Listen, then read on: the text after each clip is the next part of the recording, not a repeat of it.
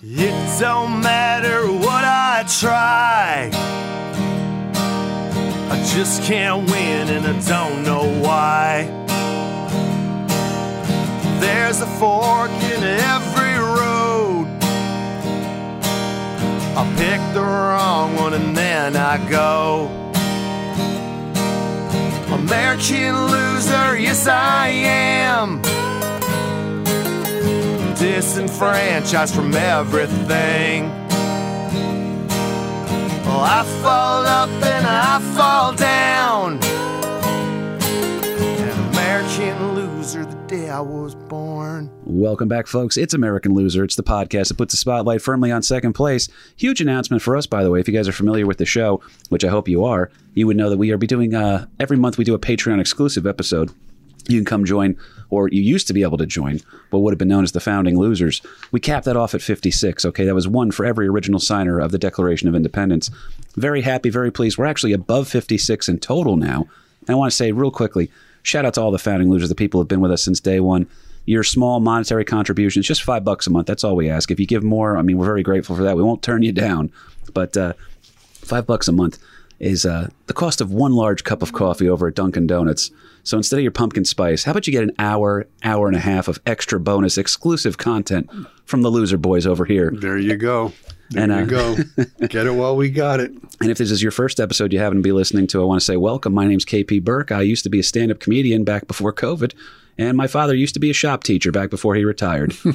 so say hello to the folks, Lawrence Patrick. Hello, folks. Lawrence Patrick here, That's and it. they're just having a wonderful time here in uh, Eatontown, New Jersey, at a shared universe studio. Absolutely. Mike and Ming taking great care of us. Uh, Ming behind the ones and twos here because Kahuna's gone Hollywood on us.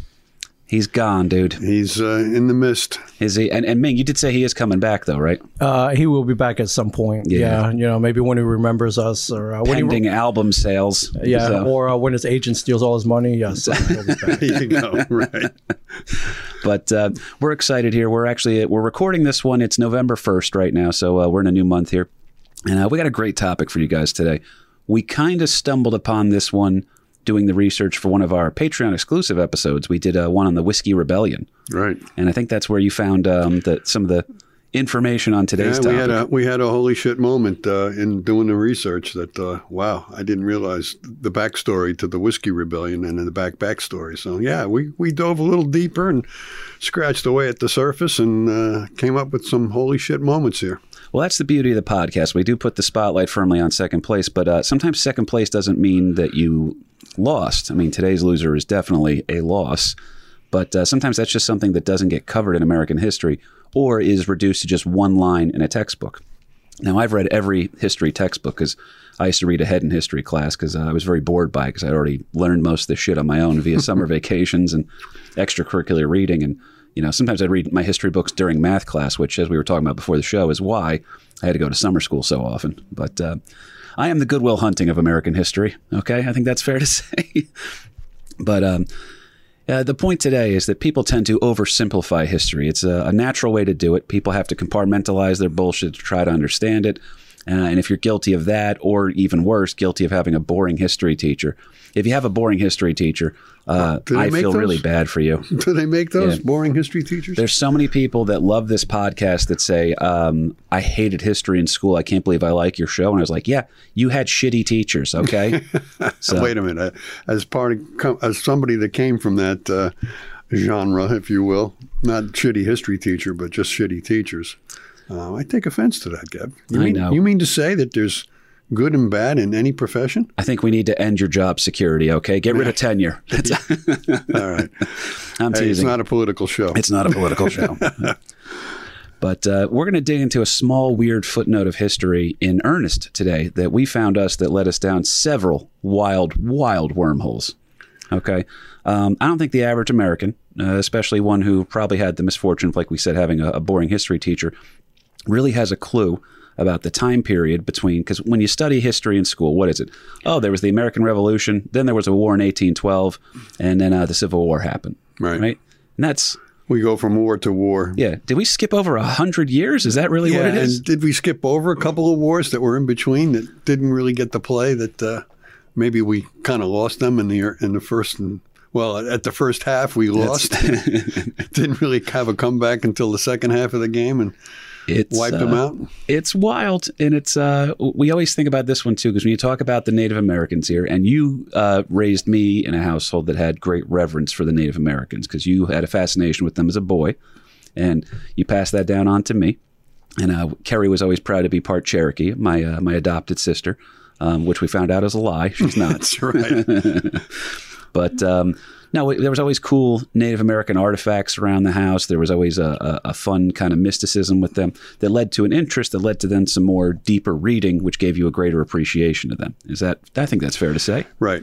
It would be it would go to the uh, not so often publicized version of uh, American history that uh, you know if we're wiping out a race or a civilization, uh, maybe we don't want to upplay that. We want to downplay that, or of any losses that we had early on. I mean, we have the whole. You know, we're going into November now, so we're going into the Thanksgiving and the, you know the Pilgrims and how we got along with the Indians and they helped us um, with Thanksgiving and all that kind of stuff. But uh, there's a huge uh, downside to, to to that whole picture. Yeah, it's uh, but then again, like we were saying, people tend to oversimplify. They were like, "Well, the Pilgrims came here. We had Thanksgiving. Then we stole their land, smallpox blankets. Then the Wild West. Then we killed all them. Then Little Bighorn. Then uh, we got rid of them all. Now they own casinos, right? There you go. Now we're giving That's them the cliff notes for the dumb kids that have like a little tiny grip of knowledge and they just sit there and like, oh, well, I understand all of this. No, you don't. There's some nuance here, man. This was a wild, wild time period in American history. So they got uh, a lot of stuff going on over here. I've noticed that uh, the more I look, the more fascinating post revolution America becomes for me. Uh, on our episode about the Whiskey Rebellion, President Washington was facing down some issues in Pennsylvania among his own countrymen, right? The good people of Pennsylvania are up in arms. And by the way, you can get that episode on Patreon for just five bucks. Okay, that's it. Your little plug. but the uh, British aren't exactly kicked out of the entire continent just yet. Uh, the French are still kind of involved in the New World, and then there's uh, a little bit of a Spanish influence still going on down like the St. Augustine and Florida areas where uh, I used to get. I was stationed with the United States Navy for a couple of years, and then there are the legit natives. Okay. Uh, history paints them as victims of cruel expansion. There is certainly, definitely a lot of credence to that description, but I don't think people realize just how fearsome they were to the idea of this, the settlers kind of expanding and moving on here. And uh, just how close the Native Americans, and not necessarily pan Indianism, which comes under Tecumseh, really, but um, a couple of the tribes that kind of uh, had a handshake agreement in place of, hey, we don't really get along with you guys, but we really don't get along with these encroaching, you know, settlers that are coming in. Because we gave them that part of the country, and then you know now they're moving around the other side of the river here. It's getting a little dicey. Uh, they really almost defeated America. They were the greatest threat came from within. Kind of a wild thing to think about. So, uh, today's topic is going to be fascinating in that regard. Um, they came extremely close to beating the young United States to a pulp. This week's topic is the ill famed Battle of Wabash, aka St. Clair's defeat. Uh, Dad, when you name it St. Clair's defeat, does that sound like it's going to go good for us? No, that's uh, that's not so good. Unless you realize who St. Clair is. I mean, that, that could have been a British defeat. It could have been, you know, what what exactly is that? Um, but yeah, we're going to un- unpack this. Uh, Arthur St. Clair or St. Clair's defeat, the Battle of Wabash. It's interesting too is that if we lost the battle, um, we're going to have to give it a whole bunch of different names to, to spread the confusion around a little bit. hide that stuff. Hide that stuff. Call it by a different name so it doesn't look so bad for us.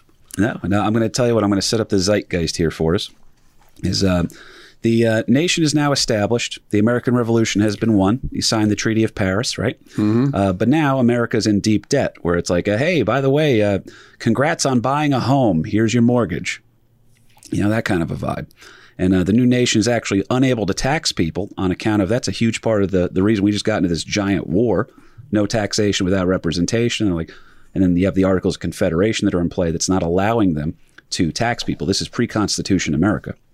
So Yeah, this is the, the start of, of our nation is that, all right, so we've now declared our independence from um, uh, Britain. We fought for that. Um, you know, we had a decisive battle at Yorktown. The British are now uh, signed at the Treaty of, uh, Treaty of Paris that uh, um, yeah, we we are going to be independent, but there's still some very strong British influences in the North American continent. We only we only got the uh, really the eastern seaboard.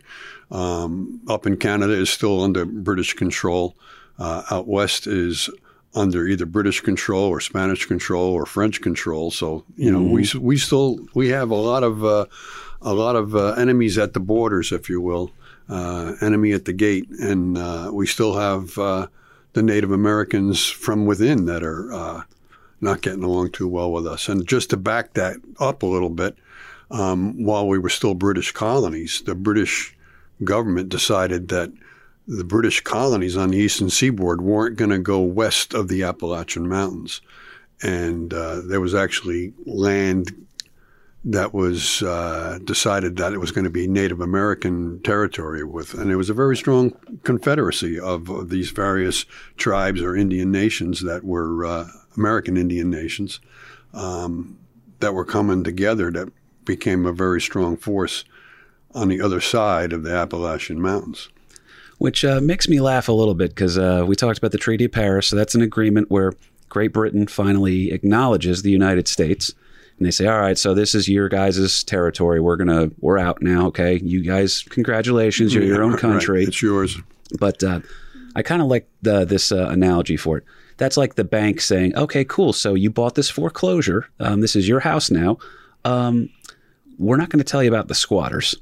Okay, and People that were there yeah, before you guys not to subjugate the Native Americans to being uh, referred to as squatters, but uh, they were not a party to the Treaty of Paris. No. So the idea of uh, you're getting rid of their property without them telling them what's that? What's a legal document mean if the, you know, the people aren't even being included in it that live there? So there's a lot of stuff going on over here. Now, like I said too, the nation is in debt.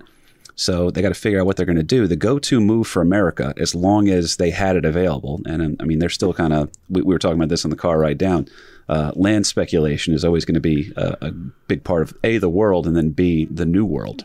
Yeah, absolutely. I mean, that was the, the land of promises that you could, uh, you know, Joe Average could go out and carve up part of the, the wilderness, if you will, and make it his own. That that's going to be my property. And coming from, you know, uh, an English uh, background, uh, to own land was was everything. If you don't own land, you don't own property. First off, you couldn't vote, so I mean, you had no representation if you didn't own property. So there you go. Well, now uh, another interesting part of this too is that the American way of trying to get out of debt, and this happens a bunch throughout their history, is to sell the land. So, oh, it's American land. Oh, we'll sell it to somebody else. That's good, and that's how they would try to get themselves out of debt. So that becomes their go-to move for the longest time over here. But again, that's the thing. We're going to sell you land, but it's not really. I mean, it's our land in theory, but we're not going to tell you about some of the weird. It's like one of those haunted house movies where they're just like, uh, oh, um, there's a poltergeist, but we don't have to disclose that on the MLS real estate form. right. So the natives of the Northwest Territory were not a part of that Treaty of Paris, and they were not given a seat at the table for any of these matters. Yet the U.S. is going to be selling land in, uh, I always like it from Last of the Mohicans, Kentucky territory. Yeah. And, and to take that back, I mean, that whole area. Now, we're talking about the area that's west of the Appalachian Mountains and pretty much north of the Ohio River up to the Great Lakes. So we're talking, uh, you know, and uh, the western boundary was pretty much um, the Mississippi River. So we're talking about a big chunk of territory. Now, initially, the Native Americans in that area were dealing with the French because the French tried to establish there. So there's trading posts and that kind of stuff back and forth with the French. There's a French and Indian War, uh, which was pretty much the French uh, and their Native American allies against the British. The British win. So now the British are in trading with what used to be the French trading posts. So they're still trying. It's a it's a resource. Furs and, and everything else was a, a lot of the resources that are coming out of that area. So now the British are trying to take control of what used to be under French control, um, and they're making promises to the Native Americans. Yeah, this, this whole territory, this Northwest territory, is uh, going to be yours. That uh, we're going to stay out of that. We're just going to do a little trading. We'll give you some some weapons, some gun, you know, whatever whatever you your needs might have, and we'll just trade you for your natural resources, which is primarily furs. And uh, that's the other thing too is that there's different tribes along with different peoples. There's tribes that get along with uh, the redcoats, and then there's tribes that get along with uh, you know the French, and then there's people who are like, well, we don't really what now America. What the hell is this? Is it a new thing? You know. So and there are tribes that get along with us too. There's other tribes that don't. Um, but again, it's uh, I like to go back to that idea of the uh, the poltergeist in the house. The re- uh, U.S. is starting to realize that as they're telling these people, oh, by the way, why don't you buy some land from us? No one's going to buy the land if they realize that there's the potential to be killed by the Native Americans out Right, there. right, right. And during uh, these couple of years where they're trying to do this in the Ohio River area, that's what it was called at the time, Right. which I believe is going to be Ohio, Indiana, um, Michigan. You know, kind of, a little bit of Kentucky down there too. You know, so it's that whole a big, like you said, that Western huge- Pennsylvania, um, into Kentucky, uh, you know, Western Virginia, really at that time. So West Virginia, Kentucky, Ohio, Michigan, Indiana, and then a little bit about. essentially the Big Ten for football. There you go. There you go. That's a tough game schedule for sure. Absolutely, as Rutgers has learned firsthand. But uh, there, uh, there's U.S. is selling the land over here, but uh, there's during this time period the constant threat uh, due to the uh, the violence going on. I believe it's over 1,500 uh, settlers, trappers, hunters, and travelers wind up getting killed. Okay, so it's not a very safe place to be. It's like, sure, hey, land as far as the eye can see. Just you know, gonna pat, you know, carve out my little patch of heaven over here. As long as you know they don't carve out my fucking scalp off my head. Right. But the U.S. is realizing nobody's going to buy this land unless they can start to promise the safety for those who are now brave enough to make the journey. So, and again, Kentucky has been a wild time. I mean, that's been a wild place for uh, American history, going all the way back to uh, one of my childhood heroes, Daniel Boone. Okay, so Kentucky was a wild place to begin with. Now they're like, oh, we're going to start to settle it a little bit. Nope, still wild. yep. So, enter uh, the first Jersey connection for the day here, guys. Two guys from Jersey get involved with this one uh, John Cleves Symmes and Jonathan Dayton, who I couldn't prove this yet. I, I should have looked this one up, but the idea of Dayton, and we mentioned Ohio, is going to be in here. I'm curious if that's a namesake. I'll have to look that up later. Symmes, by the way, was part of the Continental Congress where he represented New Jersey. And uh, Dayton, another Jersey guy who would later serve as the Speaker of the House. Ming, by the way, just gave me the thumbs up. The fact checking monster himself just came up with. Dayton, Ohio is named after Jonathan Dayton, a boy from Jersey. All right, so You're welcome, Buckeye Land. exactly. You know, Jersey's center of the universe. No one wants to admit it. Okay, I don't even want to admit it, but it is. It is. Just, it's the way it is. You can't argue truth. Yeah, we are. Uh, I, I don't know if it's the center of the universe or we're the asshole of the universe and everything. You know, it- Everything comes from it. Yeah, somewhere in between the left and the right butt cheek is New Jersey. It's an but, extrusion. But, uh, yeah, and then uh, Dayton later serves as uh, I think he was the third Speaker of the House, if I recall that correctly. But uh, they petitioned General, uh, I'm sorry, President George Washington and uh, the Secretary of War George Knox, Revolutionary War hero. They say, hey, listen, man, can you guys put together? We got to get some sort of a task force out there. We need a armed presence, a military presence out west, if you will, in order to give these settlers a sense of security here. Because, I mean, th- these are militia guys trying to fight. There's skirmishes going on left and right. Let's establish a military presence to give these people a sense of security. Otherwise, they're going to stop buying this land, and we're not going to be able to pay off this debt. Yeah, again, this is a brand new nation, and there was a definite fear of having a standing army, standing army, because that didn't work so well over in England. That just led to so many different civil wars and religious wars and back and forth with um, this guy's got an army, this guy's got an army. Uh, we don't get along, so we're going to war. Um, now there was the whole idea was the militia, and that um, that became into play even with the American Revolution, with the, the Minutemen uh, at Lexington and Concord um, were really a militia. Um, that you know, in in time of need, they would just rally together and um, you know fight for the for the common It's cause, essentially the National common Guard. threat. I Right. serve my country one Well, weekend a month, two weeks a year. Yeah, but it wasn't uh, it wasn't a national guard that had any kind of training. It was just coming together and you know. Um, but that whole idea a of the former militia, guest of the show will tell you that the current Army National Guard also has no training. All right. But uh, my point is, is that each colony, or what later became a state, each state had their own militia, and then um, with this threat of uh, the Native Americans on the frontier, uh, that we're now trying to develop that area. Um, we have no standing army to really go up against them. So it's a piecemeal uh, effort to uh, to counteract the the Native American threat, and you know that finally Congress relinquishes and decided, yeah, you know what, we really do need a standing army, and a standing army is developed.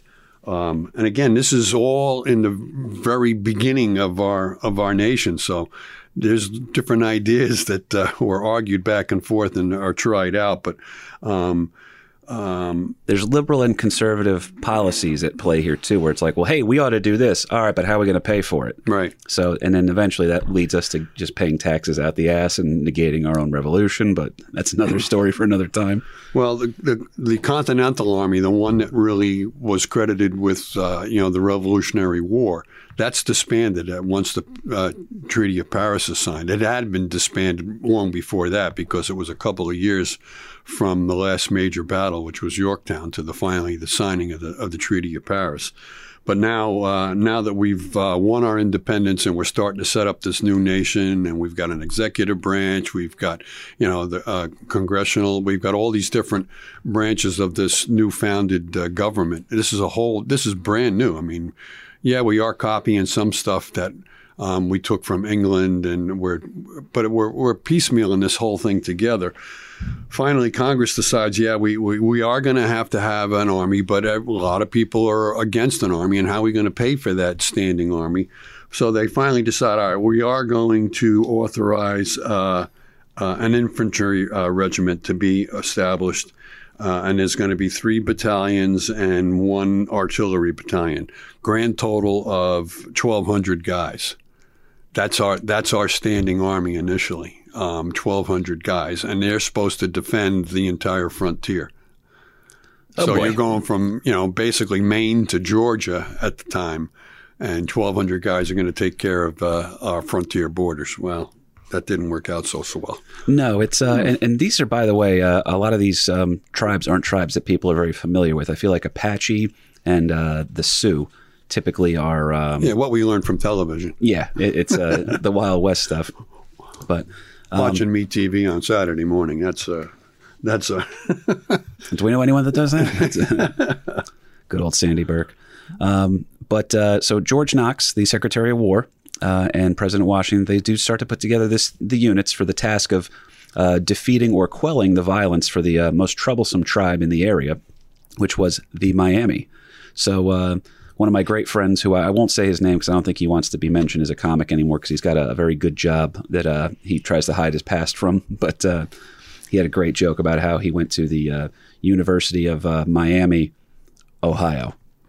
Right, so he's not a Miami Hurricane. He's not hanging out with Dan Marino, you know, and the cheerleaders or anything like that. He was in Ohio, but there's Miami, Ohio, which is the Miami tribe that was down Right. there. So um, now the head of the Miami tribe, if you will, is a, a guy by the name of uh, Don Shula. Uh, I'm kidding.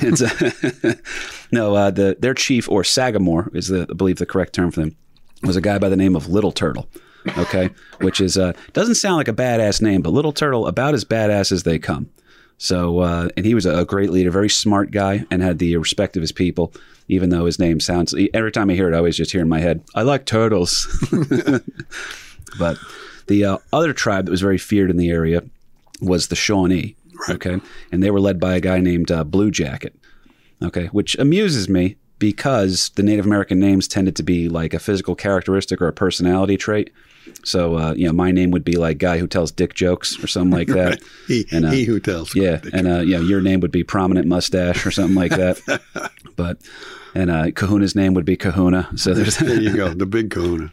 but uh, I just wondered, did this guy just have a blue jacket on one day, and you're like, oh shit, we forgot to name you. So, but Yeah, well, one of the one of uh, Little Turtle's um, attributes, or one of his skill sets, if you will, was to be able to communicate to the other uh, tribes, to the other Indian nations, that hey, we've got we've got this common threat, and it's pretty much the uh, the colonists the, uh, that are now encroaching on our lands, and if we don't if we don't stand united against this common threat, um, we're all going to fall. You know, a house divided and all that kind of thing. So the he, Abraham Lincoln of, uh, right. of the natives, right? so he was able to um, bring these various tribes together that oftentimes in, in their own historical past um, were at odds with one another because they're fighting over a common hunting ground or whatever. But you know, he's able to uh, bring this confederation of, of tribes together to face the uh, you know the common foe, which was uh,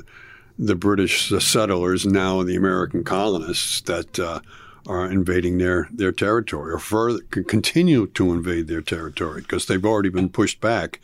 Um, one of the tribes that was involved with that was the Delaware, and everybody's um, modern day common remembrance of the Delaware. Oh yeah, those are the guys that are around, you know, Delaware and and New Jersey, and they were, you know, a peaceful tribe and everything. Well, not so much. They didn't really get peaceful until we annihilated them. So.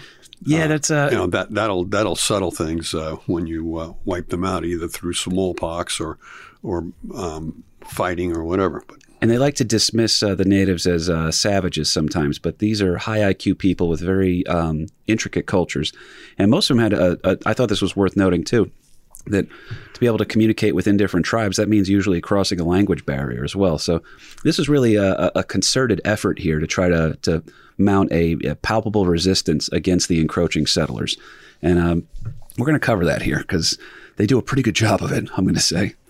Uh, a general by the name of uh, Josiah Harmar was uh, a general from the American Revolution as well. These are all guys that are battle tested for the most part. Um, he gets placed in charge of the initial response to the issues uh, here in the uh, the Northwest Territory. He's given a pretty sizable force of about 1,400 men. Uh, only about 300 or so were regulars, and the rest were militia. So you kind of did a good job of covering that earlier. Right. If you're a regular, that means you are a uh, we'll just use the term badass that that you're every day you wake up and it's uh, I'm here for war. Right. You at least you've had some training and you knew what you were going. Formal training, a paycheck, um, and and the idea that you understand what you're getting yourself into. And equipped. Yes. Um, now the rest of these guys are going to be militia, which, as you said, Dad, that's people who are just like the you know, the neighborhood watch, almost getting together. So right. But um, the rest maybe, are going to be maybe we'll give you a beret and you can um, you know, patrol the neighborhood and see what the, see what's going on. I just heard in my head. I just heard Ralph Wiggum. I'm helping. but uh, so this becomes an important part of the story here too. So, October seventh, seventeen ninety, uh, Harmar and his troops march north of Fort Washington. Okay, for context, Fort Washington is nowadays downtown Cincinnati. Yeah, well, let's just let me just back this up with a little bit too. That um, in this whole Northwest Territory, um, there's a guy by the name of Arthur St. Clair who was made governor of this Northwest Territory. So we've got a Politico who is in that Northwest section who's now oh we just raised uh, a new standing army that's that's awesome hey please come up to this area and help us out here because we're we've had mm-hmm. some problems with the with the natives with the Indians so um, Harmar and Arthur St. Clair is uh, you know a Revolutionary War guy as well. So he's got some he's got some smarts as far as uh, military matters. So, but he's now the governor of this Northwest Territory. So, hey, if we got this army, let's send some of these boys up here and let's get uh, some protection some, some help uh, against the, the Native Americans. So Harmar um, is then sent up with the with a small batch of regulars, and the vast majority of his forces, you know, untrained militia that was not really the the top flight, uh, top yeah. tier first round draft picks. That's uh, as I was saying too. The uh, for context, Fort Washington is nowadays uh, Cincinnati. Okay, so you're hanging out with uh, Chad Ochocinco and the boys down there, but uh, in what Google Maps says would be a two day, 49 hour nonstop walk. Uh, the men will reach uh, Fort Wayne, Indiana. Uh, it takes them about two weeks in order to do that. So they're dispatching themselves out of Fort Washington. So they're pretty much walking from Cincinnati to Fort Wayne, Indiana. So, and this is where the first of the disasters are going to hit. Going through the wilderness. Yeah. going through the wilderness. You weren't just walking. No trails. You were. There's no, there's no interstate to hop on over there. All right. But uh, now they're uh, like I said, takes them about uh, two weeks or so to do this. And uh, anyway, when they arrive in that area, there are three separate detachments uh, that are sent out in order to uh, engage with the, the natives, if you will, that all get ambushed by this again, I'm, I keep using the term pan Indian. It's not like Tecumseh had it all set up, but this is um, this Indian coalition, if you will.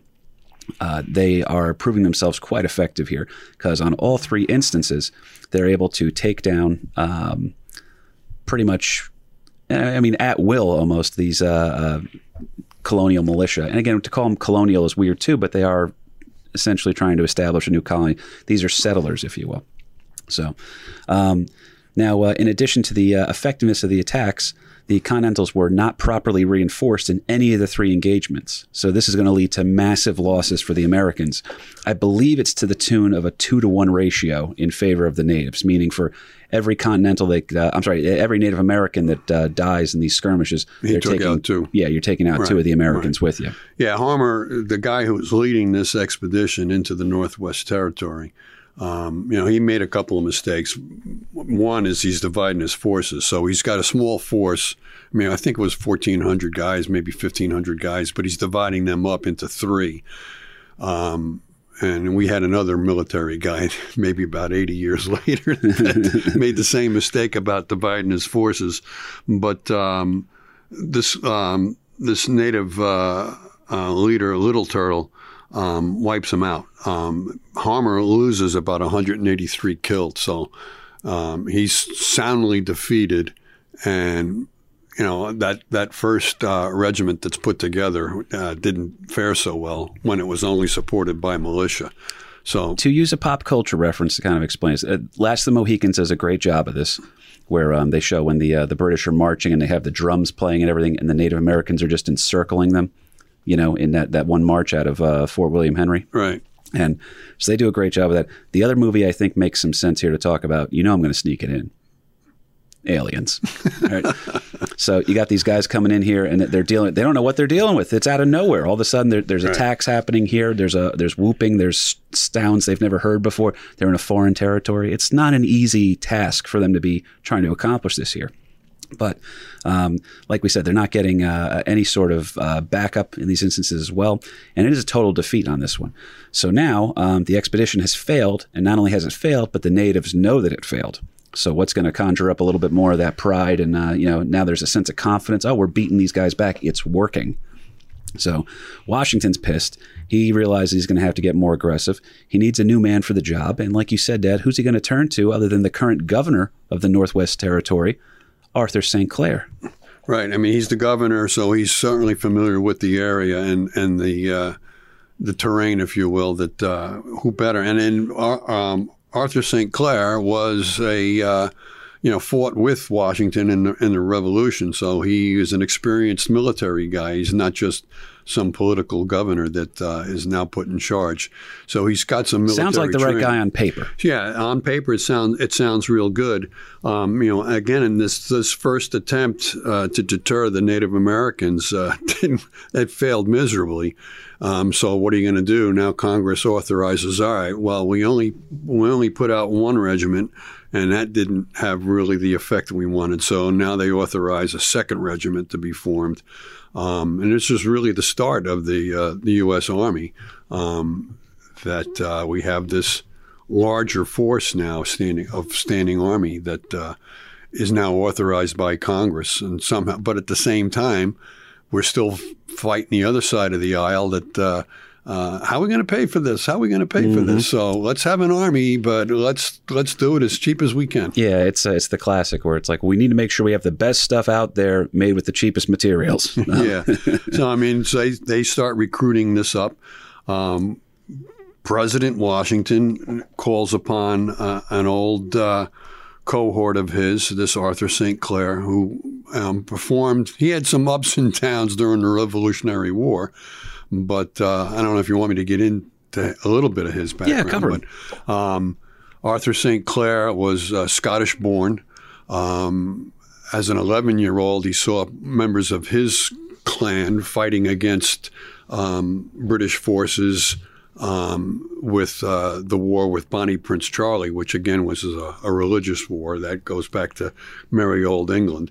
Um, what a story that guy has. About yeah, so I guess as a kid he sees that you know this British army defeated the you know his his clan or the guys that at least his family was siding with. Um, so maybe uh, maybe he ought to figure out how, how they did that. Um, he buys. Uh, he goes to college. He goes to school, drops out, um, and then there's um, some historians report that he bought a commission in the British Army so that he could figure out, you know, what makes these guys so good. Um, leaves uh, Scotland, goes, comes, fights in the French and Indian War, so he's got some uh, some experience there. So he's a he's a, a tried and true military guy. Uh, during the American Revolution, he sides with the with the American side. Um, is involved with uh, the invasion into uh, into Canada during the re- early days of the Revolution. Hanging out with old Benedict Arnold. Yeah, hang, hanging out with those guys. Um, um, also was involved with uh, Fort Ticonderoga. Also very much involved with uh, Washington ordered him to take some troops. Again, a Jersey connection. There was some New Jersey militia at Ticonderoga, and he's uh, when Washington is retreating across New Jersey.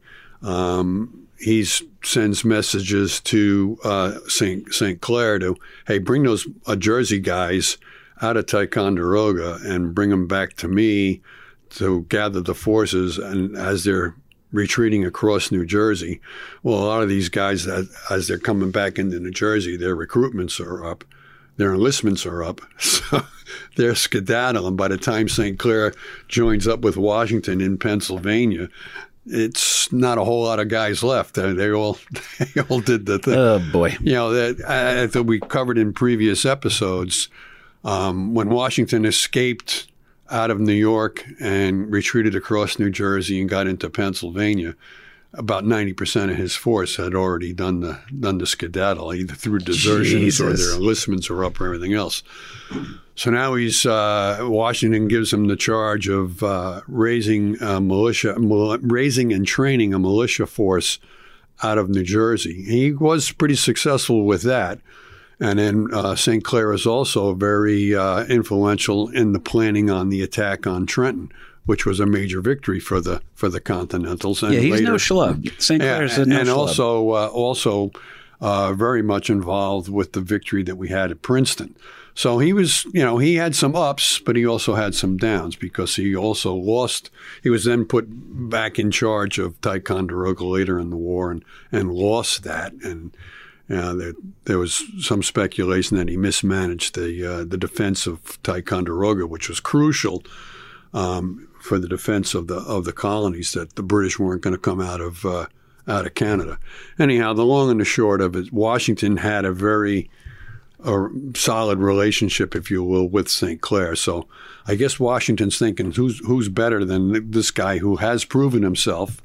He had some some missteps, absolutely, during the Revolutionary but you wouldn't put him as the governor of the territory. yeah, but so, you know he's he's politically involved. He's militarily involved. So he's in charge of the of the Northwest Territory. So who better than to have this military general to now re- start or lead this the second regiment that was raised in the defense of the Northwest Territories against the uh, the the uh, Native Americans. So By the way, real fun thing I just want to interrupt with. We've never had this happen before, but um, typically I put my phone on airplane mode. Neglected to do that right now, and this is the first time live on the air we've had another member of uh, the Patreon join up. So oh wow, okay, Thank Well, you to uh, fr- welcome. friend of uh, of the family, if you will, uh, Bill Cianci, and a former guest of the show. One of the funniest guests too, by the way. nice, nice, Uh, Bill nice. Cianci's Burger Reviews just pledged five dollars and joined up with uh, the the loserdom, if you will. Now, is that uh, through the magic of Harry Houdini? Uh, with Houdini dying yesterday on, on Halloween? Ooh, geez, That's right. what a tie-in, LP. okay, there we go. Not bad. sir. There you go. I'll tell you what, what we're going to do We're now. feeling the love, though. Thank Oh, you very are. much, Mr. Seance. Indeed, and we've had other people too. We're actually beyond the 56 already. So this is All right, great. there we go. That was the There original dream. But So anyhow, he's uh, St. Clair is put in charge of uh, raising this new force to go um, help out with the Northwest Territory. Recruitment uh, doesn't go real well. They're paying a whopping three dollars a month, uh, minus a dollar for clothing and medical expenses for this uh, for these militia that are going to now go out to help with the regulars, um, you know, regular army Um, these guys are coming from prisons and brothels, and the line that I found him using they were they were purchased from prisons, wheelbarrows, and brothels. So, that's a good that's a good crowd to go fight a war with. Hey, go right? wake that drunk up and tell him he's fighting for his Right, country now. Right. Not too far removed from how I joined the Navy. Yeah, and again, some old Revolutionary War cohorts. Uh, at this point in time, uh, Secretary of War is our own Henry Knox, who was in charge of the artillery during the Revolutionary War. Um, and he's um, he's got um, you know at this point in time he's an elderly gentleman, and I think better days were are behind him.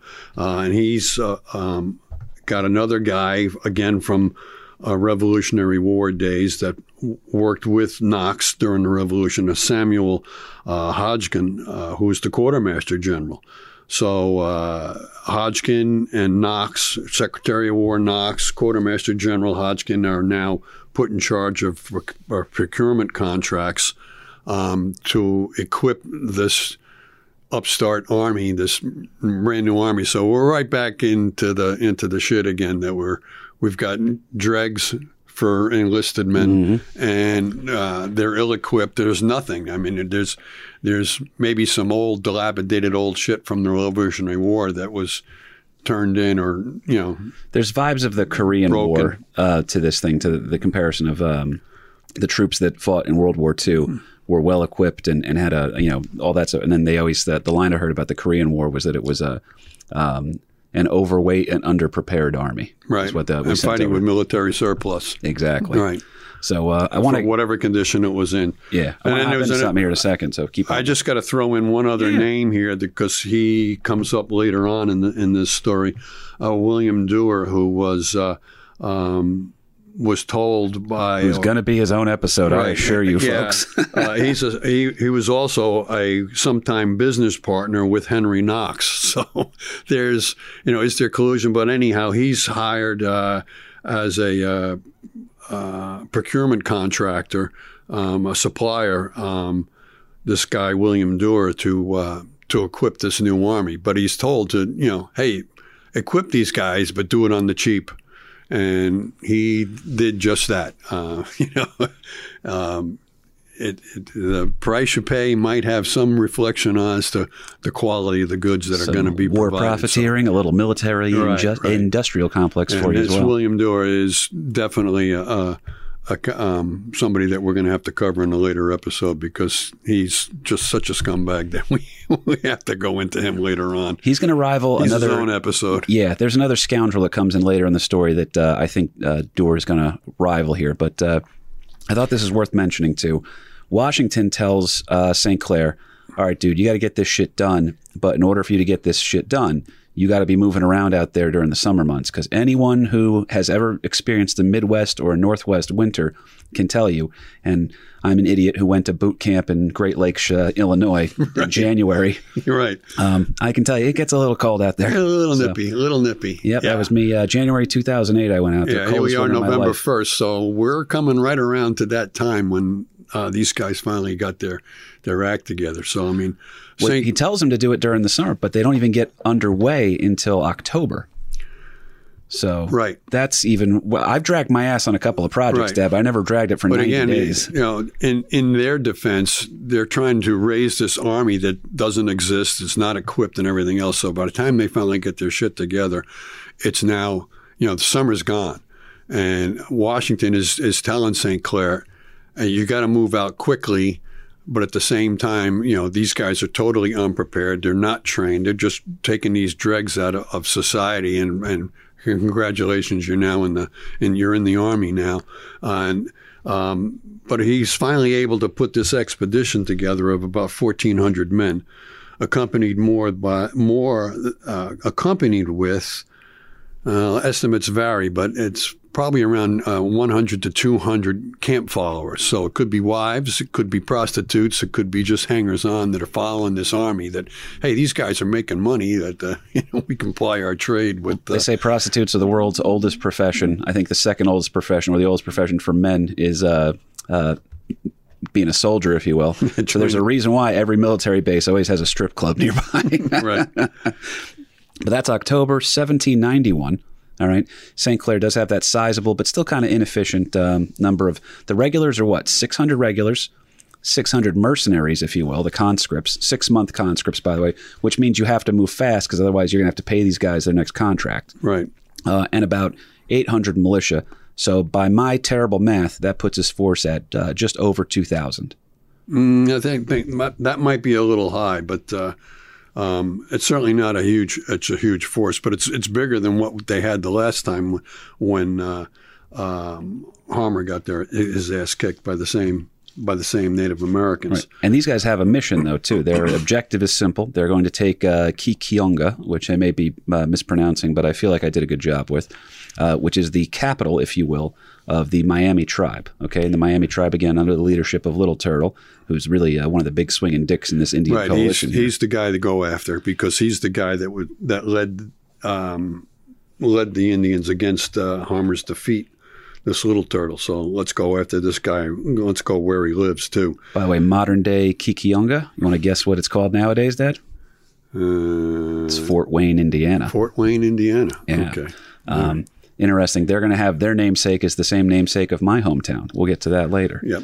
Uh, so a slow moving, discipline issue prone war party is advancing very slowly towards their uh, objective. Desertion is taking its toll. Uh, we said, let's say he started with 2,000 men. About he's going to lose about 500 men during the trip. Where they Okay. just say, Maybe that's where our disparaging numbers are. That what they started out Yep. with and what they ended up with are two different things. by the way, bad numbers too. That's one in four guys are just like, fuck this. Yeah, right. I mean, they're they were ill equipped. I mean, they're not, they're not even given proper shoes or, or cookware or anything else to really survive. They they're they're saying that the uh, the horses, uh, the haversacks and stuff, uh, were ill fitting. It was just. It was a shit show right from the get go. Bad horses, and, too. And now you're trying to move through the wilderness where um, there is some artillery with this uh, with this detachment, um, but now you got to hack your way through the wilderness to get them uh, to get them in, in order for the artillery to move up through the through the wilderness, and you're basically hacking your way through with uh, with sh- shitty hatchets and axes and that Mm-hmm. kind of stuff. Um, And they're also stopping to build little supply. There's a difference between an outpost and a fort, as we're going to cover here. right. But uh, so that they're setting themselves up for success uh, in hopes that they would have places to fall back to if something happened. You know what I mean? So they're being smart, but it's taken a long time. Plus, you got about 200 um, hangers on, follower camp followers that are f- behind you, so that's slowing down Like the that scene too. from That- Black Sails, where like we got to build a tent to bring the whores in. It's our first objective. No, we should get clean water first. No, no, no, tent for the horse. There you go. But in addition to, like we said, that 2,000 strong force, there are about uh, the, the people that are traveling with the party. That slows things down too. But nothing, Dad, nothing is going to make the feeling of impending doom more palpable than the fact that the natives are constantly shadowing the advancing parties and Yep. often skirmishing with them. So Yep.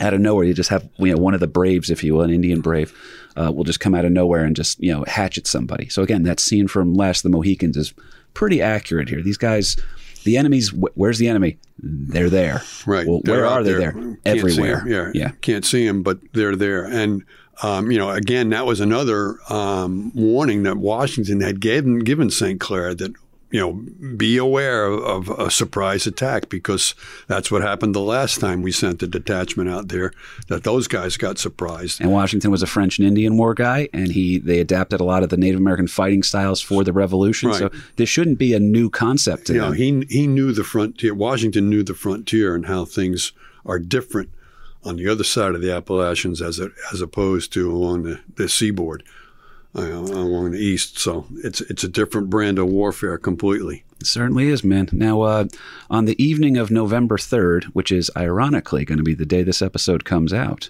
So, anything else happened on November 3rd, Dad?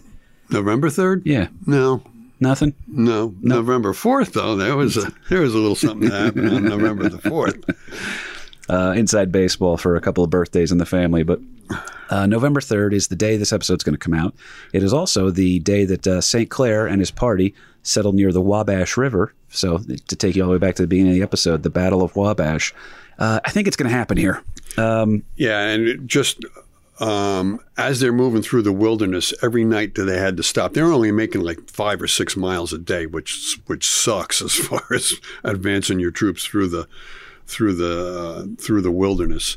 Um, but every night they would stop, they would put up some defenses around their encampment, at least posts and sentries and that kind of stuff, for sending out scouting parties to find out who might be in the in the neighborhood as well. Um, but when they finally stop on the on the banks of the Wabash on November the third, uh, they're hot, they're tired, they're wet. Uh, it's miserable conditions. Snow has already been been falling, so um, and these guys are ill equipped to begin with. A lot of the guys have already deserted. They're like, screw this, I'm out of here. Um, so desertions are a problem.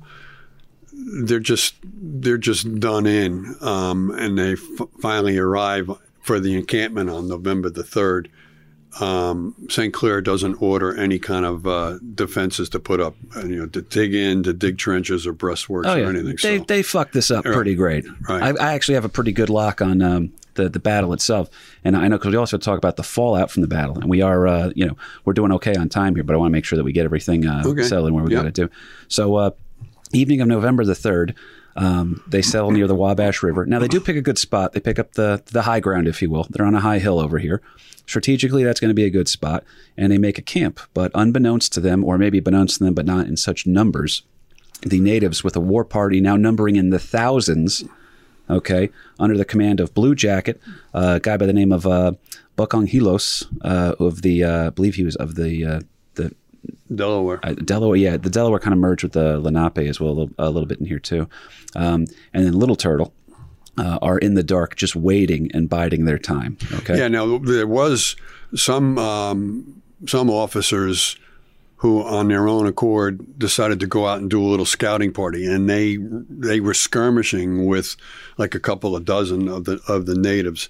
But while they were skirmishing, they didn't realize that there was probably another 1000 uh, out in the out in the woods there that uh, just waiting to attack. So uh, you know, uh, Blue Jacket and uh, and Little Turtle were definitely uh, big time um, warriors, uh, and and They saw the big picture here. and they saw the saw the strategy that was going to be entailed uh, to to defeat these guys, and they're coming off of a of a victory too. So it wasn't that long ago that uh, you know we, we kicked the, the crap out of them before. So here they are again, and we're going to do the same the same shit to them again. So you know they're they're coming off a victory, they're coming off a win. So uh, let's go into the next uh, the next game. Now, just like uh, we were saying earlier, though, too, a lot of these guys are used to, in St. Clair's party at least, they're used to fighting traditional wars, which are fought with standing armies, pitched battles, if you will.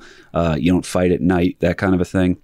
Uh, so the natives realize uh, that they're going to wait to attack at dawn, and they catch the entire camp off guard. Yep, and there was it was that really these these guys, the militia didn't even bother stacking their rifles. Their rifles were scattered all over the place, if they had rifles, because again they were ill equipped. Um, at least the regulars stacked their rifles so that they'd be quickly gotten at the at the ready. But, Even these guys the are thing. more. What, what are you talking about? Them stacking the. Be- Here's the key, though. What What did they wait for? They waited for breakfast. they're waiting for breakfast, so everybody's standing around eating eating their breakfast, and I don't they don't give a shit about The best part of waking up. is yeah, it's Folgers in your cup. So if if there is any Folgers, but uh, um, you know they're they're more concerned about um, breakfast than they are with what might be out in the woods. So And- now, could you imagine being Little Turtle and seeing this? First of all, they don't really conduct. Uh, I believe one of the other generals was screaming at the militia because they weren't doing their own recon patrols. That it was just the officers that took it on their own accord, like you said. right. So they're screaming like, "Are you guys serious? You're not even going to look into what could out, you know possibly be out there in the woods? You guys aren't doing any sort of patrols or anything." And you know, so he's screaming at them. Uh, and then Little Turtle sees the regulars stack their rifles, and then all the other uh, militia guys they're leaving their stuff out, and they're like, "Oh, it's breakfast time. Okay, no, no, it's it. We're we're off the clock. You know, almost Right. like a yabba dabba do kind of a thing for Yeah. uh, Fred Flintstone." Little Turtle has to be sitting in there watching these guys walk away from their weapons and go stand on a chow line. Like, are you fucking kidding me? right. Are these guys serious? Little Turtle leads the first attack. The militia, in response, flees ac- across the river without their weapons. Without their weapons, without firing a shot in response. Pretty successful uh, initial attack here. Now, uh, this is the key we were talking about earlier the difference between the militia. The militia is not super well trained.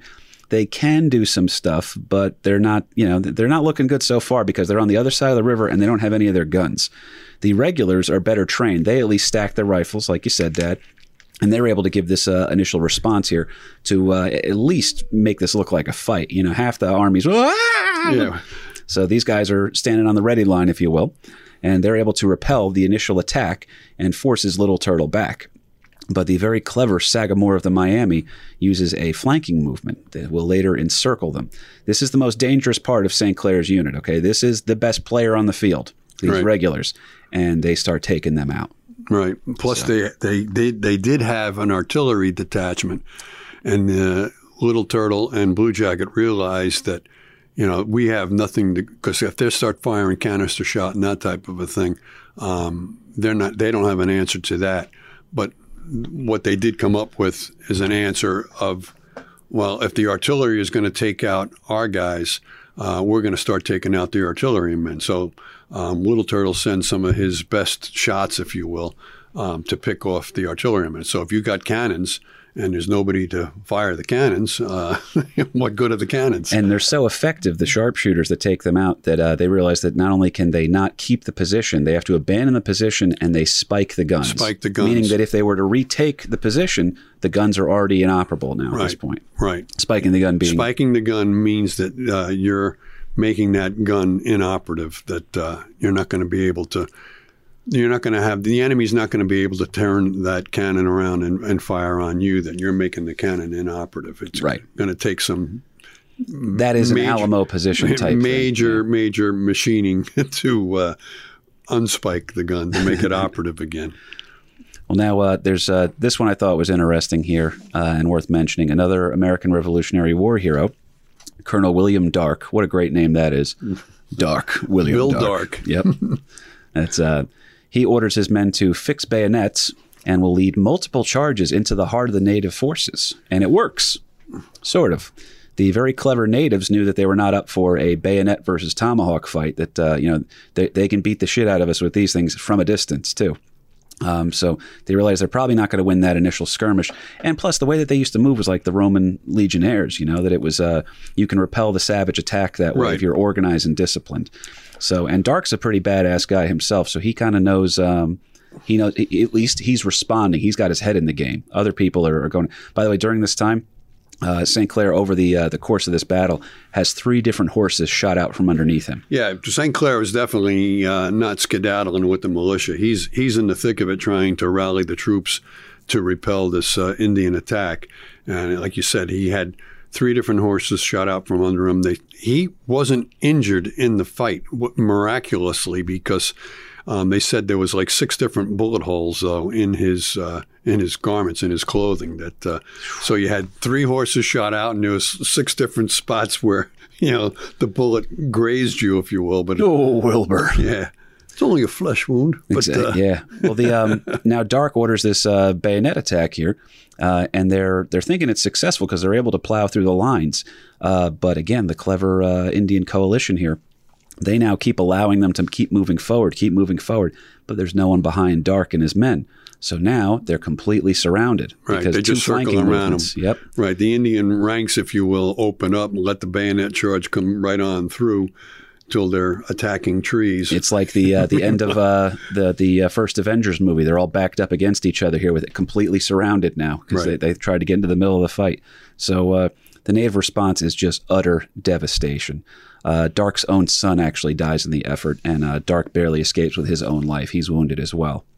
Um, St. Clair during this, and by the way, this whole battle three hours. Three hours. That's one Joe Rogan podcast. Okay, you could start a Joe Rogan pod. That's Godfather two, Yeah. right? That, that's Braveheart. You could watch Braveheart, and that's how long this entire Right, fight one, took. one good movie, It's and it's over. well, uh, St. Clair is realizing that there is no path to victory, certainly no path to victory, and possibly no path to survival. So he organizes his men and the officers that are still alive into uh, one last bayonet charge. The hope being that it can scatter enough of the natives that they can then have a speedy retreat. Right. And by the way, it's later said this wasn't a battle, this was a flight. Uh, isn't getting the Th- fuck out of Dodge. This was you're completely surrounded, so we're going to have mount one more bayonet charge, but we're not going to stop. We're just going to keep right on going. If we break through their ranks, uh, we're just going to keep right on going and do the skedaddle back to uh, back to our people. Um, and you know they were able, Essentially, this is him screaming abandon ship. right? So um, now, like we said, it, there's it's not really a skilled response here. People are that we'll get into the numbers in a second of just how devastating this whole thing was. But in order for this tactic, which does work by the way, and is the reason why anybody who survived was able to survive, but that meant that they had to abandon their camp, which meant abandoning all the supplies, abandoning anybody that couldn't make the, the journey with them. So if you were wounded or you were left behind, Right. this was not no man left behind. This Right. was anybody who can't move is left behind. Save yourself, man. Save your own ass. Now, what does that mean? Are you a soldier? Are you one of the laundresses? Are you one of the wives or you know, Right, a wife or child? followers, Are you right. just a prostitute who was like, I came here for a party? Yeah, but it's uh it's ugly okay but the tactic works they're able to get out and they get pursued for about three miles. So anybody who's ever ran a 5k imagine running a 5k uh, after you got the shit kicked out of you for three hours. And then also if you stop running at all during the 5k the natives get you again. So those zombie runs they do down at asbury a little bit of a different vibe here. Yeah, right, right.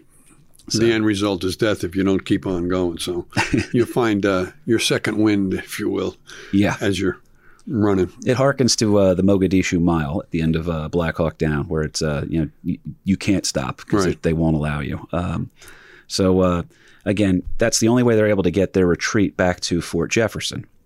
Okay, the tactic works, but uh, they had to abandon everybody. Uh, the natives eventually stopped chasing them, and it's not because they're like, "Oh, we're, we're too tired." The natives are just like, "Ah, this is getting hard. We've already won. Clearly, let's go back and raid that camp."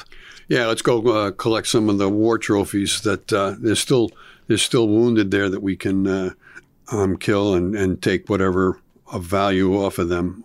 Um, and they said that uh, the execution fires, by the way, which execution fires sound exactly like what you think they are. right. Execution fires would burn for uh, multiple days afterwards, meaning that they killed all the survivors. So if there was a guy who was wounded, or a woman or a child, they were all executed. There's Man, no woman, and child, soldier, woman, child, whatever was in that in that expedition, if you will, were were killed, and uh, a funeral pyre was uh, was created. it's uh, it's pretty nasty. Now I want to set you up for the the fallout of all this, but I do want to hit the casualty rate for a second. Okay. So, the casualty rate would be the highest in the history of any Army unit and the greatest victory of any Native American war party in the entire history of our country. Yeah, but how come we don't hear about that in U.S. History One in uh, mm-hmm. freshman year in high school? It's a, it's like you don't hear about the Giants before uh, Bill Parcells showed up. right. But uh, yeah, casualty rate is brutal here. Uh, it is. Um, it's by, by, the way, it's considered the high water mark of uh, Native American uh, victories against you know white settler encroachment, if you will. Um, but uh, 88% of the officers were casualties. Now, when we say casualty, just for people who are listeners that maybe aren't familiar with this stuff, that doesn't mean killed. That means uh, killed or wounded. Okay. So um, you can be a casualty if you took a bullet in the foot, you know. Um, but 88% of the officers were casualties. 97% of the soldiers were casualties. Okay. That means 3% got out unscathed. That's right. them some shit odds, right. Dad. right and the the KIA numbers on this one, this this fucked me up. 632 of 920 soldiers were killed. All right. And you pointed this out to me. Uh, what's the, you talking about a standing army at the beginning of the episode. What's the percentage of the standing army that got wiped out during this battle, Dad? I think it was uh, somewhere around twenty five percent. I can't, I can't remember what the percentage. One fourth. One fourth, Yeah, yeah, twenty five percent. All right, so one fourth of the standing U.S. Army is now wiped out in this one battle at the Battle of Wabash. Yeah, it's uh, it's absolute brutality here. Um, now, I want to set you up for success. What's the uh, what's the initial aftermath now? Because obviously, news is going to get back to Washington, but also, what are these guys going to do to try to, to get out of Dodge here? Because the natives could easily just you know march a couple of miles down the road and come back after them now at Fort Right, Jefferson. right. Well, there, there was a lot of a lot of things that happened uh, that were important um, in the aftermath. But again, we're we're talking about November fourth um, for this battle. Um, the Native Americans have already had two victories, but at the same time, um, things weren't well with the with the farming for anybody in that particular season. So they had to go back. They kind of disbanded rather than mount the, you know, it wasn't an Indian army. It was just a coalition of uh, guys coming together to face the foreign foe. Um, so they had to go back to their own lives, their own tribes, their own uh, areas, um, and go on. News of the of this major defeat comes back to Philadelphia, where Congress is still in session, and like everybody's like, "Oh my God, this is the second time now that these Native Americans have kicked our ass." That there's that everybody's outraged over this whole thing. Um, so It's scary, man. The idea We- that we- yeah, we where have- are they coming next? That's Right. the other. Where one. are they coming next? Uh, are we going to have to face that that foreign foe? Um, there's going to be an investigation as how could this possibly have happened, and who's who's to uh, who's to blame for this major defeat? Um, and this is where we're starting to get um, some first time precedents happening here. Again, this is a a, a founding nation that a lot of this stuff wasn't in play yet. Um, Congress decides, oh, we have to have an investigation, and um, how are we going to go about that? That are we going to call in the president to have him stand before Congress to find out what happened? Um, what eventually did happen is this was the first time that we had a congressional investigation. So Congress decides that they're going to have their own select committee to do some uh, investigation as to what this whole thing happened. And then they're calling in um, War Department officials, Henry Knox, and State Department officials uh, as to how could this possibly have happened. Um, George Washington is asked for um, documents as to you know who issued the orders for this and that uh, for the outfitting and for um, for leading for leadership and Well, everything they got to else. figure out a lot of blame to spread around, right? like you said. uh, who, who's to blame for this? Um, and initially, um, George Washington initially restrict or re, um, resists Congress asking for these various documents. You know, um, so this is really the first time that the the whole idea of executive privilege comes in that Congress doesn't have the authority to ask the president to produce the, the paperwork.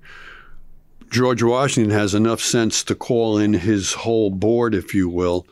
Um, what do you think we should do with this? That the the Senate, the, the House of Representatives, is is um, looking for this investigation and, and looking for um, um, some of the some of the paper trail, if you will, to this whole um, boondoggle of, a, of an attempt to fight the Native Americans. So he assembles really what is the beginning of the U.S. cabinet. He assembles his people. We got the Secretary of State, Thomas Jefferson, the Secretary of the Treasury, Alexander Hamilton, the Secretary of War, Henry Knox, and the Attorney General, Edmund Randolph, to seek advice. How are we going to handle this? Are we going to, uh, you know, give them what they're what they're asking for? Uh, and on the following Monday, um, you know, he meets with them like over the weekend type of thing. And then um, the president's men, the, uh, the beginnings of this cabinet, if you will, uh, they decide unanimously that we have to um, bow to Congress's request for this information. Uh, so this is a unanimous uh, decision that yeah, the president does have to answer to uh, to Congress, kind of a thing, on this investigation. And We're setting precedent all the way back then. all the way back then. At that, and, and Washington knew that. That he's he's a you know very much aware that these presidents established would influence actions of uh, whoever's going to follow him uh, in the years uh, years coming up. Um, but he realizes that you know this is a unanimous decision by all of these guys, and it carries extra weight when you have both Jefferson and Hamilton to both agree because those two guys never agreed on anything. so to have Jefferson and Hamilton both agree that yeah, you gotta you gotta give the uh, this congressional uh, um, investigation what they're asking for. So there's a whole big investigation back and forth. Blah blah blah. You know how could this possibly happen? Um, the end result was um, St. Clair is kind of given a pass on this. That yeah, he definitely made some mistakes, but at the same time, um, you know what he had been given going into this thing, untrained, ill-equipped, poorly equipped. Uh, militia and a, just a small band of regulars who did have some training. Um, you know, it was it was an eye opener. You know, we learn from our mistakes. Um, but again, um, I want to get into the, the response of that too here in a second. right, there was the, the big blame initially. The result, the big blame was placed on Henry Knox, the Secretary of War, and the Quartermaster General, this Samuel Hodgdon, and then it, again our our buddy, this unscrupulous. Um, uh, contractor, this William Duer, who again is going to be a later episode.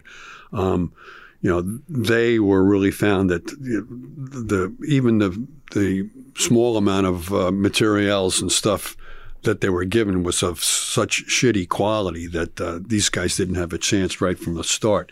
I mean, for a force of uh, 1,400 guys going out into the wilderness, they were only issued 100 axes, and they all sucked. There was one. there was one response by some of the officers under uh, St. Clair's command that the axes bent like uh, uh, like not, bent like biscuits, or something. wasn't biscuits, but uh, um, you know it was a shitty shitty metal. And they only sent a hundred of these axes, and there was only one sharpening stone for a hundred axes. And you're trying to send this force through the wilderness. A lot of the guys didn't even have muskets that were operative. Um, because they were leftovers from the Revolutionary War. So it was a it was a shit show. Um, Henry Knox uh, writes in his own defense about the findings of this Senate committee, and then uh, St. Clair writes a response to Henry Knox's response. So it's back and forth. Nobody really s- served any consequences to this. Nobody served any jail time. That's Nobody- fucking weird. yeah, and nobody uh, nobody um, was really um, suffered any major consequences. St. Clair, though, was relieved of his command. I mean, Washington was pissed. Well, because uh, it just to, I want to make sure that everyone at home is understanding this part too. St. Clair had every intention of resigning after his court martial. He requested the court martial, believing that they would exonerate him. But Washington goes, "I'm not even going to give you that opportunity. You're, I'm forcing you to resign right now." So we really scapegoated the shit out of him. Yeah, and Washington was pissed though because it was by Washington's selection that he put St. Clair in charge, and you know Washington told him you got to leave before the before the fall because of the weather conditions that you're going to be facing, and uh, you know, but it was a, it was a rush job right from the right from the start, Oh, totally. and um, you know, was St. Clair scapegoated? Yeah, I think so. Um, was did he um, have some uh, faux pas of his own? Absolutely, absolutely. By not setting up any kind of defense, um, you know, not listening to the reports that there's hey, there's Indians in the area. There's just a whole host of different things that uh, he didn't uh, he didn't follow through on. That uh, you know, he, he was a definite blunder. You know, it's bad when they they name the thing after you. We've talked about that on the show before. If you they name your blunder after you, you fucked up. yeah. But there's uh, there's three things I want to hit real quick too on the way out of this. Um, interestingly enough, uh, so the people who are able to escape to Fort Jefferson, um, they a lot of people got trapped at Fort Jefferson because they weren't able to continue to escape from there. So they actually believed it or not. Here's your loserception for the week, folks.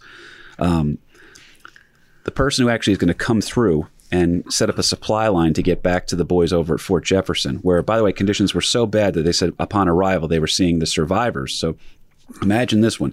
Oh, thank God we survived the Battle of uh, you know, Wabash. Wabash. We got back to uh, Fort Jefferson. We're safe now, right? There's not enough food there. They're eating green horse hide, like like rotting horse flesh is the go-to meal over Right. there. And the, the people who are finding this loserception all the way back to one of our initial first ten episodes, I believe.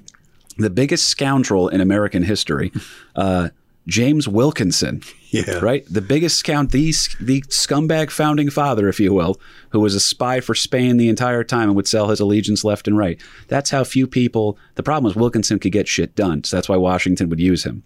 He's actually the guy who's able to settle over at Fort Jefferson, um, and he winds up uh, taking. He leads the supply convoy over there. You know, he's put one when St. Clair was um, relieved of command. Um, it was uh, James Wilkinson who was put in command of what St. Clair used to command, if you will. Yeah, so, So pretty yeah. fascinating there. Right. Now, uh, the other thing too is that the Native American response to this, they're like, "Holy shit, we got this! You know, we're doing great. We're up. Uh, we're up by three possessions at halftime. We're doing great." Right. Um, they it doesn't really work out for them. There's actually infighting between Little Turtle and Blue Jacket uh, because they're both trying to take credit for it, where it's a Belichick Brady thing. You know, it's the well, I mean, I'm the one out on the field making all the calls over there. Yeah, yeah, but it's my system. You're implementing this, so they're arguing Right. back and forth here. That winds up uh, causing some resentment between them, which also has the fracture in there. Now, also the other thing is there, there's a third party in all this that gets very, very uh, fascinating to talk about before we cover the final uh, resolution, if you will, which leads to the name Fort Wayne, uh, Indiana. But um, the British are very interested in this right now, where it's, uh, hey, those Americans, those ungrateful colonial bastards. Right. Well, uh, we just got them uh, their ass whooped right here, and geopolitical strategy wise, they were all these you know British weapons are getting uh, used by the Native Americans. They're they're funding this pretty much because they're saying the enemy of uh, our enemy is our friend kind of a Right. thing. So they're excited. They think that there might be this full Indian state that's going to be between them and potential British interests out. Which is what they were trying to set up. Yeah, that Oh, was yeah. that was definitely a ploy that the British were So they're arming the right. to stop the Russians, kind of a Right, thing. So exactly. it's uh, it's Good- very interesting. Good parallel. Good parallel. So Yeah, so if we have the British up in Canada and we've got these Americans on the eastern seaboard, and you know initially they were not to go on the other side of the Appalachians. Well, that's Indian territory, so the British are doing whatever they can to help the Native Americans to fight the uh, these new Americans, these new these upstarts. Um, and it wouldn't it be great if we could have this Native American country in between us in Canada and the Americans uh, along the eastern seaboard. So They thought that would be great. Then something happens, uh, little little stuff going on over in Europe, where all of a sudden the Brits are like, "Hey, you know, um, we should probably we need the Americans uh, on our side a little bit if push comes to shove here." Because in 1794, a little guy by the name of uh, Napoleon Bonaparte is starting to get a little bit of power over in France. They have arrested and executed Maximilian Robespierre, which effectively ends the reign of terror in the French Revolution. So shit's getting real dicey over there now, and they're saying this little uh, this little French guy he could be a problem. So let's at least at least the Americans speak our language. So let's maybe ease back on that a little bit. They used to be British. I mean, I mean rather than fighting uh, amongst ourselves, maybe we can uh, get some help from them in fighting uh, the French, or at least, you know, uh, once again, the British are fighting the, the French. Now, my final aliens reference for the episode here as we're landing this plane. uh, 1793 now, uh, they get the right guy for the job. Okay. Um, General Mad Anthony Wayne, who uh, is now going to move on out. He's, he's a badass dude from the American Revolution. You don't get the name Mad Anthony um, without Right. having a little fire. He's a, he's a fighter. There's some piss and vinegar with that boy. But uh, literally on Christmas Day, they identify the site because they're able to get up there now and they realize um, this is where the Battle of Wabash took place because of the large amount of unburied remains. Um, it was so bad. A picture again, picture in Aliens when they're sitting there, they see all the bodies like stuck up against the wall and everything like that. Th- That's literally what Mad Anthony Wayne's coming up against. We're like, all right, guys, set up a camp near that guy's decapitated head. And if you guys can just move those rib cages out of the way, we can probably put Right, up a right. you know a watering hole over there. Right. But it's uh it's absolute insanity here. The Legion, though, as they're called right now, Yeah, because again, all right, um, Congress once again, there's a reformation of the army. So now we're the the, the Legion, um, and they're putting Mad Anthony Wayne um, in charge of that. But now they're getting better equipment. They're training these guys and everything else before he takes them. Because I think it's uh, almost two years later when they finally Yeah. get back up to the to the um, Wabash battle site. Um, so you're, you, he's not going at it with a bunch of uh, militia. He's no, going, they're coming in with Colonial Marines now. it's he- game he's- day. He's, he's coming in with uh, with some badass people that, uh, or at least trained people and equipped people to fight the to fight the Native Americans, and has a uh, huge victory at uh, the Battle of Fallen Timbers. Yes, sir. Uh, now it takes them about a year after that, but they wind up um, negotiating something called the Treaty of Greenville, which pretty much ends the Northwest Indian War here. So that that threat kind of gets nullified, if you will. And again, that's where the, the tragedy of the natives comes in because then you start just keep pushing them westward and westward, and Right. You know, and again, now the natives no longer have the British helping them out in fighting the Americans. So, I mean, they lost their supply line, if you will, as far as weaponry and that type of thing. So, um, yeah, it was it was a downslide for the Native Americans uh, for that. Um, meanwhile, I mean, St. Clair himself, um, although he's relieved of command of the army, uh, he still uh, remained the governor of the of the territory and he st- he stayed in that position until he was later removed by new president Thomas Jefferson, um, and that was due to his um, St. Clair's strong opposition be, for Ohio to become a state. You know what the political intrigue was there. Uh, who who knows? But uh, you know, um, Jefferson just decides to take him out of there.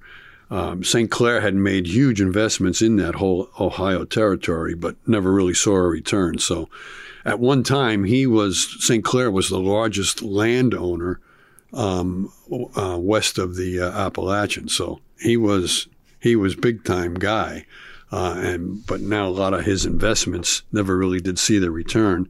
Uh, he was never reimbursed for his, expenditures that he made as governor of the territory. Uh, he's pretty much destitute, and then returns uh, to live with his daughter in western Pennsylvania, where he spent the remainder of his life in a small cabin after losing most of his fortune and land holdings.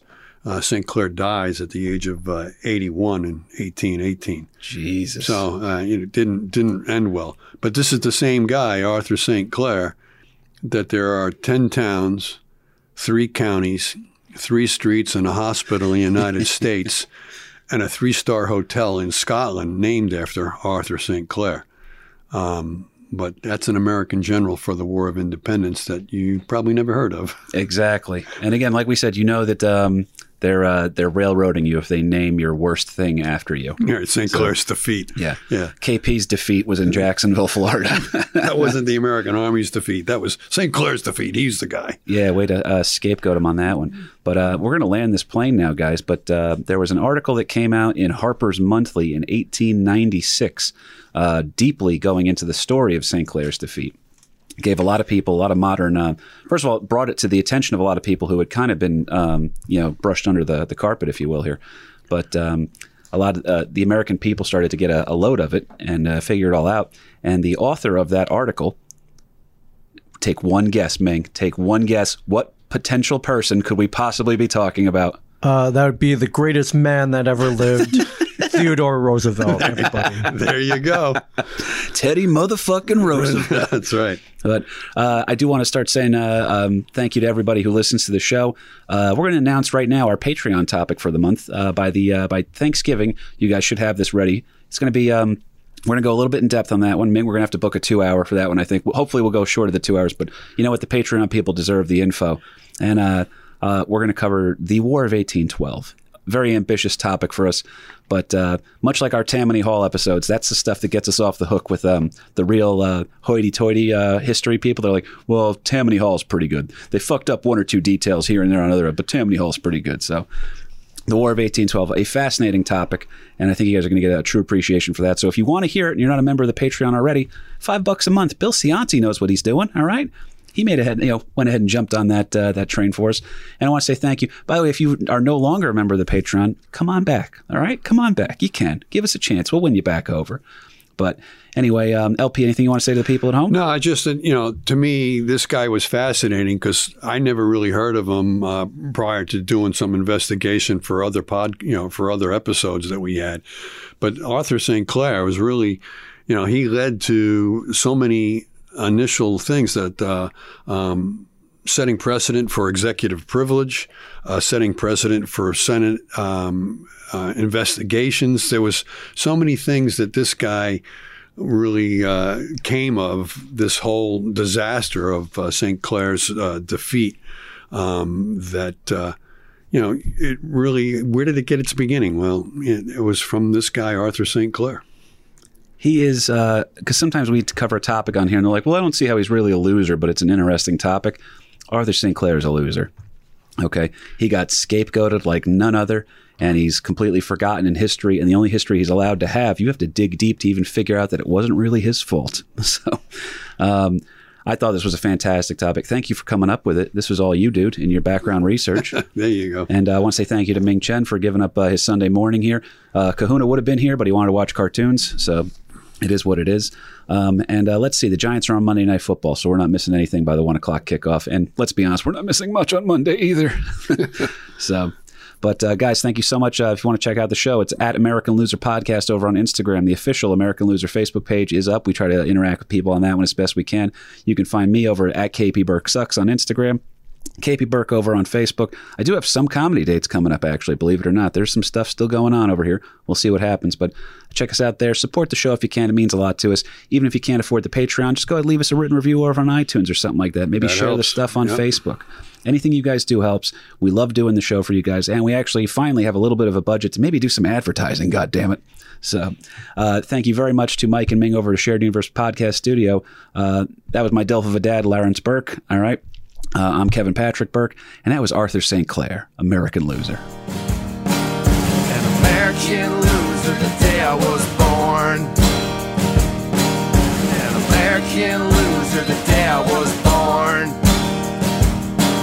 An American loser the day I was born.